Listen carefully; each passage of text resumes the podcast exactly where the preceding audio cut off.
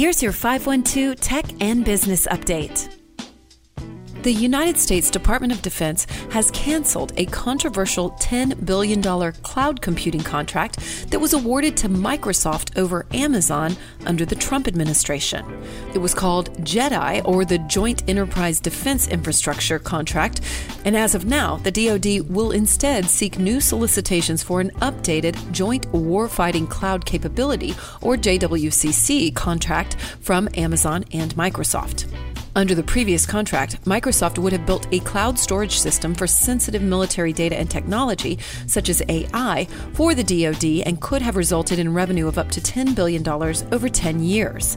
Microsoft winning the contract caused some controversy in 2019, as many industry experts saw Amazon as the stronger candidate to win the contract.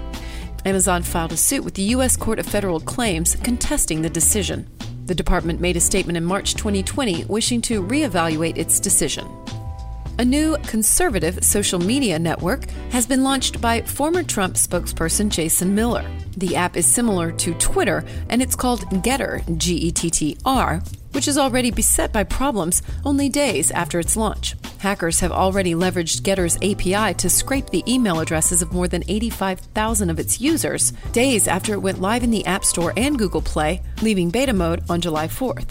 Many official Getter accounts also have been compromised, including Marjorie Taylor Greene, Steve Bannon, and Jason Miller's. This has raised questions about the app's security practices and its search practices, as many fake accounts have cropped up as well. The app's design is also identical to Twitter and appears to have used the company's API to copy some users' follower counts and profiles. It calls itself a non bias social network and is positioning itself as an alternative for anyone who believes that mainstream social networks are hostile to far right ideas. And Austin has a new cloud based asset intelligence platform startup, helping businesses make sense of data that they already have and use the data to protect themselves against cybersecurity breaches. The company, Sevco, which launched this week, has announced too a closing of its $15 million Series A round, in which the funds will be used to accelerate the development of additional offerings on Sevco's platform and fuel increased adoption. The company already has 19 full time employees and has also raised a seed round in May, bringing the company's total funding raised to $21.8 million. And that's your 512 Tech and Business Update. I'm Amy Edwards.